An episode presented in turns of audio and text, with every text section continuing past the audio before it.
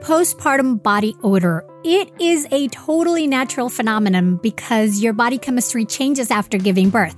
And so sometimes that means that what worked before is no longer effective. But I am excited to say that now there is a solution for that stubborn odor. The Sugar Sugar Postpartum Deodorant is a completely natural deodorant made by a postpartum mom who went through it herself and it works by eliminating and preventing bacterial body odor without covering up your skin's comforting smell to your baby while giving you 12 hours of odor control. And let me tell you, it actually works. Here at the house, we've all been trying it and loving it. Now, before you think, ew, you're sharing a deodorant with your husband and daughter, let me explain that this full body deodorant comes in a convenient pump applicator that lets you apply it anywhere on your body with no bacteria traveling on the deodorant, so no ew involved. We also love that the Sugar Sugar Postpartum Deodorant has a delightful natural scent of USDA certified organic extracts that smell like a pink sugar cookie with lemon frosting. I thought this would be a little strange, but it's actually amazing. Also, the Sugar Sugar postpartum deodorant is free from artificial fragrances and any kind of xenoestrogens or herbs that can interfere with breastfeeding. Find your Sugar Sugar postpartum deodorant at postpartumdeodorant.com. That's postpartumdeodorant.com and use the code BIRTHFUL for 20% off through the month of May. Get your Sugar Sugar postpartum deodorant now at postpartumdeodorant.com and start smelling more like yourself again. Ugh, I love Jenni Kayne. At this very moment, I'm feeling so comfy and cozy as I'm practically getting a hug from my Jenni Kayne crop cashmere cocoon cardigan. I am enjoying this sweater so much that I've been living in it all spring long. And with Mother's Day just around the corner, this is a feeling you can gift all the well deserving moms, moms to be, and mother figures in your life by giving them the gift of Jenni Kayne. Along with bringing you this episode, Jenni Kayne is a California brand through and through, and their staples make getting dressed so super easy.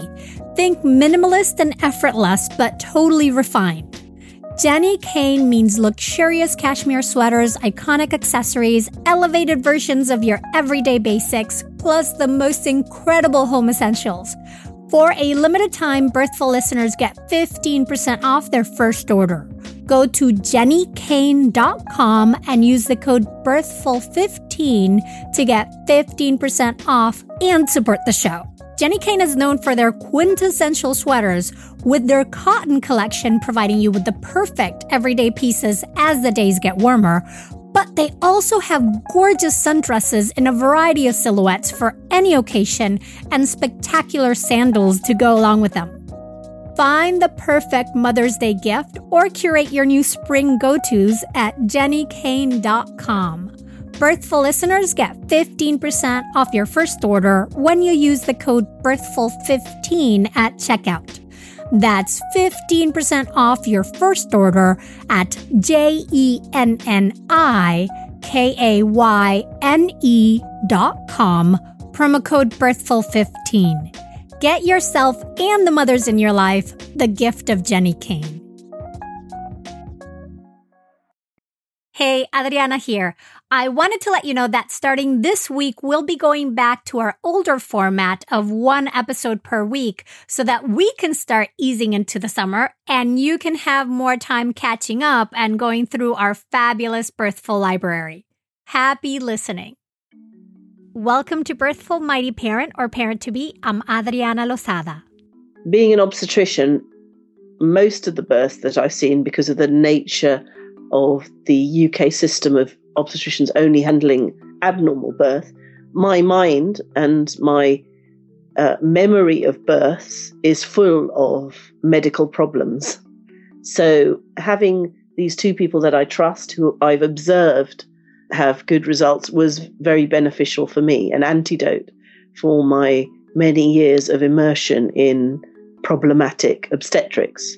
That's Dr. Amali Lokugamage, who is a consultant obstetrician and gynecologist involved in medical education in London, UK. And she's talking about the connection that she developed with her midwives and some of the really deep work that she had to do after intuitively deciding that birthing at home was the best course of action for her and her baby for this particular pregnancy. Dr. Mali is also on the board of directors of the International Mother Baby Childbirth Organization and is a former member of the advisory board of Human Rights in Childbirth. Now, this episode not only ties really nicely with our previous episode on home birth with Rubina Khalid, but it also circles back to so many of the ideas that we've touched upon during this series on models and places of birth. My conversation with Dr. Amali was, in fact, one of the very first ones that I did for the podcast, and so I find it a very appropriate way to close out this series. Her unique perspective just really puts on a spotlight on both the theoretical and practical aspects of birth while also championing healthcare human rights, upholding the importance of autonomy and bodily integrity for true respectful care in pregnancy, and uplifting the value of connecting with your body and with your intuition, which is, of course, right up our alley. You're listening to Birthful, here to inform your intuition. Dr. Amali, thank you for taking the time to talk here today. Hi, Adriana. Nice to uh, nice to be with you on your show. So, you also have a son who, while in utero, led you to have a home birth. Tell us a little bit more about that.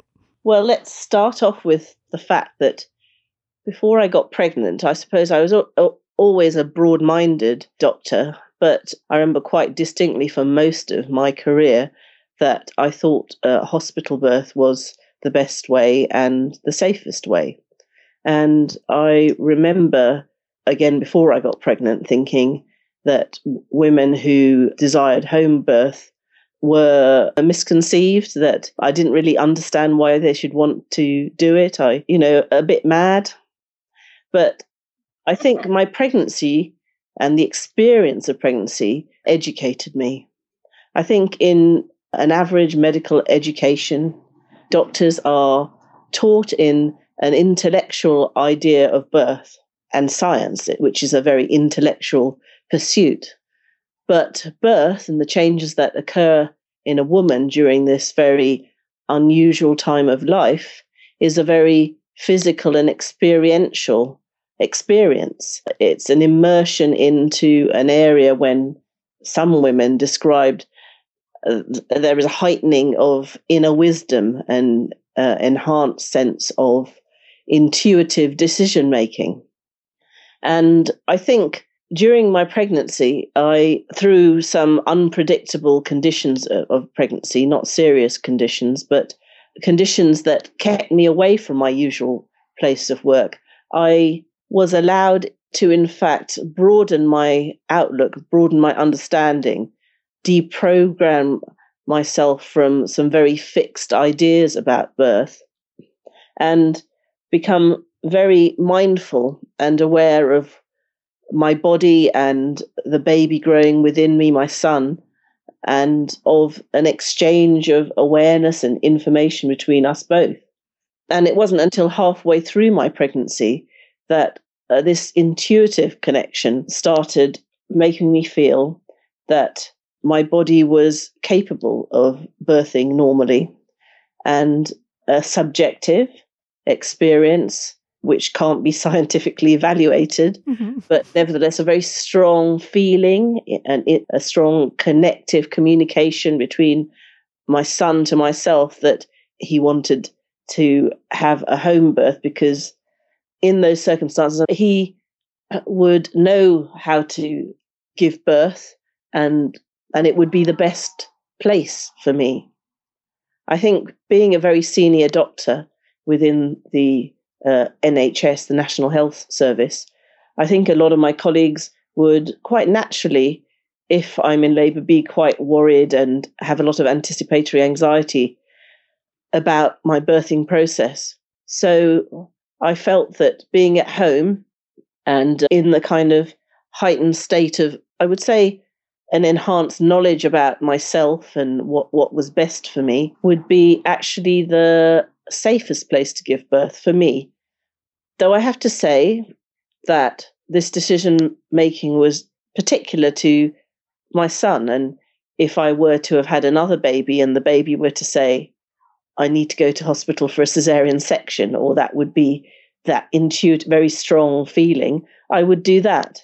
So in this particular pregnancy, that was what I felt led to do through a kind of what I, I would say an inner wisdom, which I wasn't really aware that a lot of women talk in those terms, but after my pregnancy, reading around the subject, I realized that a lot of people actually talk about pregnancy in those terms.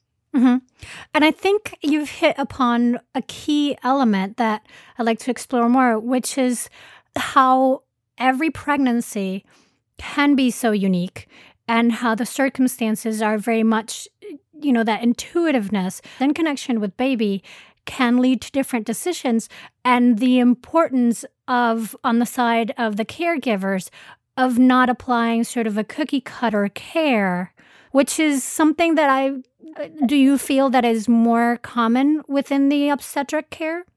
No i think it's throughout all of medicine over the last 15 years or so or possibly a little bit longer than that there has been a kind of one size fits all flavor to medicine where it's felt that applying a certain way, a certain way of taking care of people to a whole population was the best way of achieving health for all.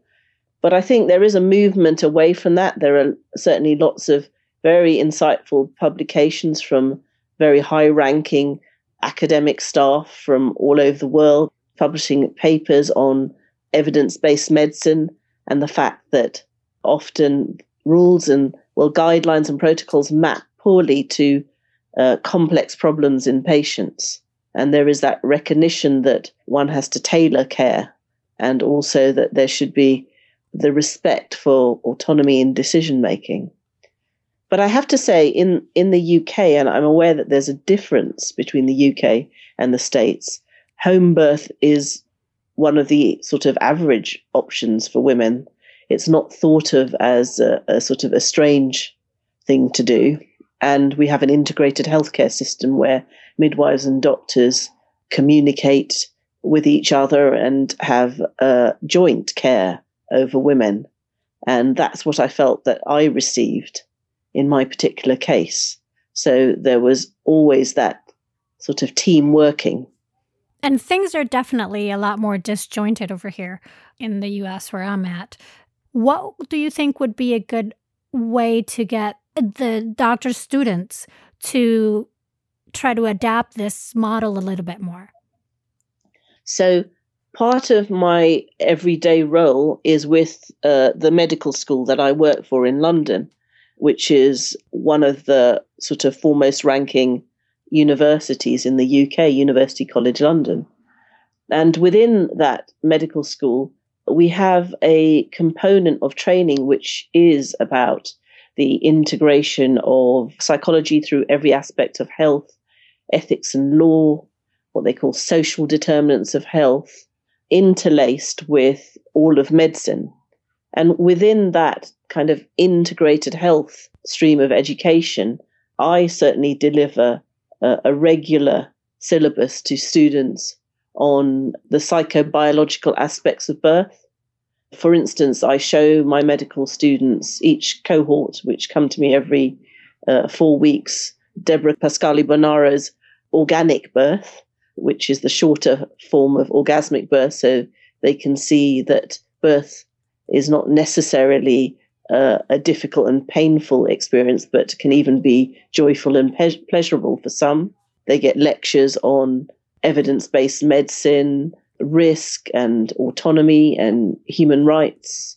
And so in my medical school, we certainly do deliver that type of education. And certainly there is hope for the future.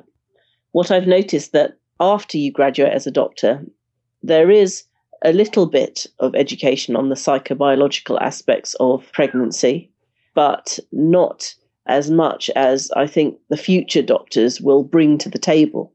So it's more the older generation of doctors that probably haven't had that type of education. Yeah, I'm just I'm thinking and trying to figure out because it, I find that not a lot of the doctors that are coming through the ranks get to experience a natural birth or get to see how it can develop without having to meddle with it. And like you were saying, maybe that the other colleagues around you, if you were to have the birth at the hospital, would be worried, and that there's enough research that shows how the energy in the room and that worry can affect how the moms react to labor and how labor develops. So I guess the essence is trying to get them to to see films like Organic Birth and to uh, it's such a requiring a paradigm shift in their minds of seeing it as a normal thing. I think you're right. I think I remember when I was in their shoes. Oh, it's probably about more than 27 years ago or more. I got more experience in normal birth and my education, which was typical of medical students and my cohort of colleagues, is that I had to observe 10 normal deliveries and then conduct or be involved in 10 further deliveries. And now, because of the rise in caesarean section rate, it is much harder for medical students to actually gain that experience. And it's quite conceivable that the average doctor who doesn't end up doing obstetrics will only have been exposed to perhaps one or two or three normal deliveries in their lifetime and most of them uh, would have had some form of intervention like an epidural. And that's why I think it's quite important and something I'm pushing for is for the use of audiovisual materials about normal birth. In my medical school, medical students could go to a home birth if the timing was right. But because it's rather difficult when, in fitting it into a syllabus, the uh, audiovisual and the video materials about a home birth is probably one of the best ways for them to get an idea of that type of birth, which is so, so different from a hospital setting. And even if, say, a student doctor goes on to pursue the speciality of obstetrics, then in the UK, where midwives deal uh, with normal pregnancy and the doctors deal with the abnormal stuff, there's even less opportunity to see a physiological birth, an undisturbed birth, and even more important for visual materials to be there for a doctor.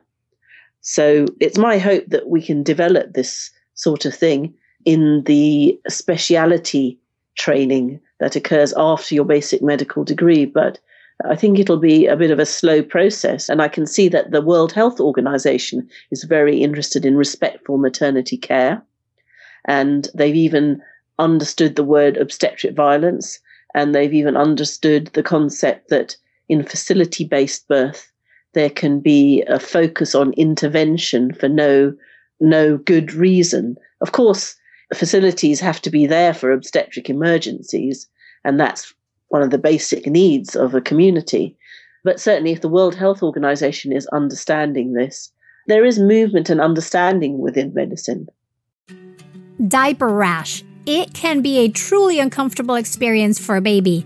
And so I find that one of the biggest conundrums when diapering is figuring out what diaper cream to use. So many options are thick and goopy, making them hard to apply and hard to wipe off. But I can personally say that this is not the case for Dr. Mom Butt Balm. Dr. Mom Butt Balm is a pediatrician approved skin protectant that is free from dyes, preservatives, and zinc oxide, designed as a breathable formula to help maintain an optimal skin barrier while allowing the healing to occur. This butt balm was developed by a mom who is also a doctor, hence the name Dr. Mom Butt Balm, when she couldn't find any traditional products that worked for her baby's persistent diaper rash and she wasn't about to settle. So she created Dr. Mom Butt Balm to go on smooth and be easy to remove while also being gentle on your baby's delicate skin. With Dr. Mom Butt Balm, you can say goodbye to excessive wiping to clean your little one's already chafed skin. Dr. Mom Butt Balm is so soft and goes on so smooth that you'll only need a small amount instead of having to layer on a thick goop.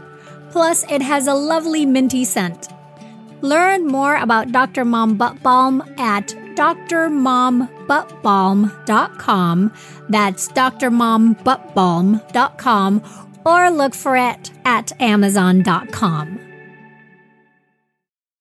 Today's episode is sponsored by Acorns, and sometimes I find that investing gets put off because it doesn't seem urgent or because with our busy lives, we may not have the time to research and manage said investments. Which is why I so appreciate that Acorns makes it easy to start automatically saving and investing for your future, and that you don't need a lot of money or expertise to invest with Acorns. In fact, you can get started with just your spare change. So, for example, I take advantage of Acorn's Roundup feature where they round up the purchase amounts I make in my linked account to the nearest dollar, and then they automatically transfer that to my invest account portfolio. Also, Acorns can recommend an expert built portfolio that fits you and your money goals, then automatically invests your money for you. For me, that's easy peasy investing head to acorns.com slash birthful or download the Acorns app to start saving and investing for your future today. Client testimonial may not be representative of all clients. Tier 1 compensation provided. Compensation provides an incentive to positively promote Acorns. View important disclosures at acorns.com slash birthful. Investing involves risk, including loss of principal. Please consider your objectives, risk tolerance, and Acorns fees before investing. Acorns Advisors LLC Acorns is an SEC registered investment advisor. Brokerage services are provided to clients of Acorns by Acorn Securities LLC. Member FINRA SIPC. For more information, visit acorns.com. And I like that there's movement so that what you're speaking to is the movement that happens at higher levels and institutionally globally. And I think there's also a movement on the consumer individual basis where moms are becoming more informed and trying to realize that they that it's their experience and they do have choices and they need to inform themselves so they can make the choices that are right for them. But I also think it's really important for them to hear things like what we're talking about about uh, sort of demystifying a little bit the authority, not authority, but the physician as all knowledgeable because if their wishes are to have a natural birth, it's hard sometimes to have that intuition be heard and to find your voice, voice to speak loudly when the person who very much is caring for your health may not necessarily trust what you're feeling or have a relation or know what you're feeling because they haven't been exposed to it and just know the intervention part of it. I think medicine still has a long way to go in understanding, how should I say, inner wisdom, the body speaking.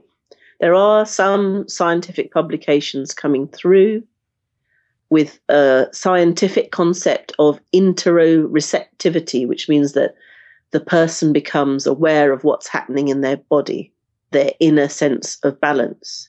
And interestingly enough, there have been a, a few fledgling reports about how oxytocin increases interoceptivity, increases your inner awareness of what is going on. Hmm. So that's interesting. I was actually uh, amazed to hear that in my own university, as part of this integration of professional development module that I was talking about, that there was a lecture in second year of medical school on embodiment and the definition of that in psychological terms. So again, there is some movement within academic circles, but that is definitely not a sort of a, a, a strong uh, message that's going out in the average education. So the only terms in which a woman can vocalize her needs by whatever means, whether she has intellectually thought about it or it's through her intuitive reasoning, is human rights and her rights to autonomy over her body. And that is something that is recognized worldwide. And so that is probably the only avenue in which a woman could articulate the rights over her body integrity, which is another term that the World Health Organization had in their statement about respectful care in pregnancy. So, in my average antenatal clinic, which I hold weekly, when I hear women with these sort of requests, I use a multidisciplinary approach. But what I listen for, but again, this is just my perspective, is whether this decision has come from a place of inner wisdom and listening to their bodies, or whether it's an intellectual pursuit just for the principle of wanting an idea intellectually or for the principle of human rights or the principle of feminism. And then I I have to admit I feel a bit more uneasy because it's coming from a place where the body hasn't been listened to. But whatever it is, and whatever the processes that are going on in my mind, I recognize that fundamentally that a woman has autonomy. And as long as things are discussed and from uh, a hospital's medico legal perspective documented, then I organize a multidisciplinary team with senior midwives, and we try to do the best that we can, essentially. Uh, and that's my personal practice, but I know that that isn't the experience of all women. Um, but those are the principles that I employ at my hospital. And so, what would you say to moms, both from a professional and a personal um, point of view, in terms of how they can increase that tuning in and listening to their intuition? What helped me in my pregnancy was actually, and this is not a recipe for all by, by any means, but what really helped me was slowing down. If you're rushing around, if you're at work, it's harder to get there. But if you have no choice but to rush around, I did pregnancy yoga, which helped me sort of slow down, become very aware of my body. It had time for that connection to my baby. And certainly there are publications saying that the mindfulness practice in pregnancy yoga does reduce fear and apprehension of birth and gives you a sort of an, an awareness.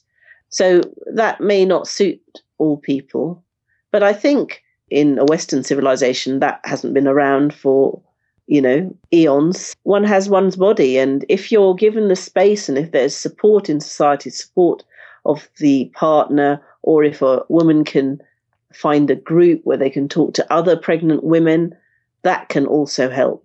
I think there is a study by an author called Taylor from UCLA that says when women gather together and talk in circles, and share their concerns, their oxytocin levels go up and then their stress levels reduce as a result of that. So, group circles of women would help. I'm not proposing a one size fits all way to. And I wouldn't expect you to. yeah. But those are things that helped me. And I think for individual women, they might they may find their own solutions but having some space to be with themselves, to explore themselves, and hopefully a bit of support so that they can get that space is a way into that kind of sense of health balance, inner awareness. Mm-hmm. A doula is, is, of course, I think, another way in. Having support, having continuity of midwifery care, I think that there's something about the biochemistry of a trusted relationship and support that, again, I think may have something to do uh, with the biochemistry of trust. And we know oxytocin's involved in the biochemistry of trust.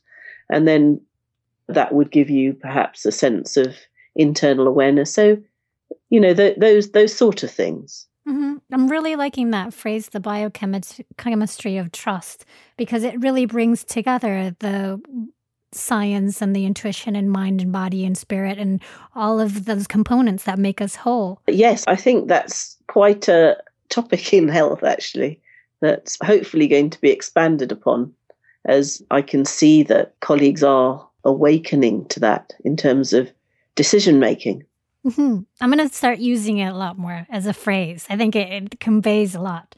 Now, in terms of the support that you were talking about, when you made your decision, which was, I'm sure, unexpected even to you, how did you, the people around you react? How did did you find the support, or did you find surprise or astonishment?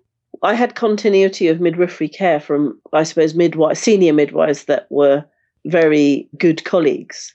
So that was good. And they, I knew that two good colleagues were going to be there, two midwives.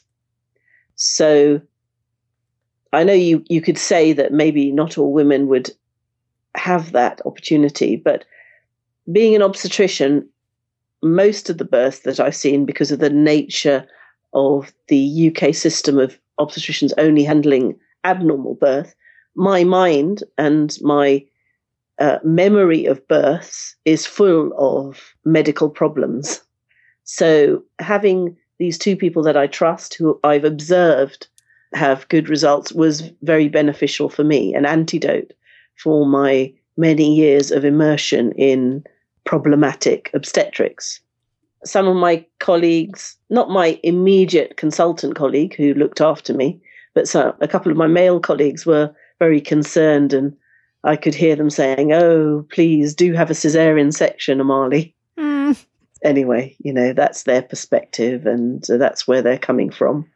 And I, you know, with all the doctors that really have a lot of consternations about home birth, I really understand their perspective. I completely get it because I remember being in that position before. There's a principle in global health which I think has led to the WHO having their recommendation to the world saying that women should be directed towards facilities for birth is a model in global health called the three delays model. Are you familiar with that, Adriana? I am not. So the three delays are the first delay is the woman or her immediate caregiver not appreciating a problem in pregnancy and not knowing that there is a problem means that they don't seek the relevant medical health care. The second delay is once they have realized that there's a problem, there may be infrastructural issues in terms of lack of transport or uh, societal issues in developing countries. Say a woman has to gain permission from a village leader to travel to a hospital, and there can be delays at that level. And then the third level of delay is problems with the actual facility. In a developing country setting, perhaps it's lack of blood transfusion or the necessary surgical expertise or any kind of that sort of stuff. So there has been, on a global health level, a kind of worry about these three delays, and that's why they've recommended facility based deliveries. But then now, and certainly the Safer Motherhood and USAID have picked up the fact that facilities can't cope with that many normal women in labor. And that when you herd people into a sort of industrial model of healthcare, the humaneness of that care reduces. And that's when you get the disrespectful care. So I think going back to the experience that has happened in England that has led to the fact that we are now becoming more aware that we have to have compassion, which is an obvious thing in the system, is because of the principles of medicine from a kind of political, infrastructural kind of perspective, where there has been a thought that to make health efficient, you have to kind of have a factory line model. And human beings just don't work that way. And I think this is now being recognized. So we have to see what comes forth. And I have no uh, solution for every woman in terms of if she has difficulties with a healthcare provider, uh, what she has to do. But look locally and see what the setup is in terms of support. That's all I can suggest, really. And, and it's a huge suggestion because I think the fact that we're talking about this and women hearing that there are possibilities and options and choices, and that they can be encouraged to go and look a little deeper and listen to their intuition and to their bodies will ultimately improve the whole system, both from the upper level and the consumer level. So I thank you so much for one, having listened to your intuition during pregnancy, and also for all the work that you do to try to make birth a better experience for all moms. Thank you, Adriana. Lovely to talk to you. That was consultant OBGYN Dr. Amali Lokugamage. Her most recent book is called Within the Pregnant Pause, where she combines medical knowledge with mindfulness, beauty, and compassion. You can find Dr. Amali on Twitter at Doc Amali. And you can connect with us on Instagram at Birthful Podcast. In fact, we would love to hear what your biggest takeaway was from this episode. So if you're not driving, please take a screenshot right now and post it to Instagram with your thoughts and make sure to tag at Birthful Podcast so we can see it and share it. Hey, Adriana here. I wanted to let you know that starting this week, we'll be going back to our older format of one episode per week so that we can start easing into the summer and you can have more time catching up and going through our fabulous Birthful library. Happy listening.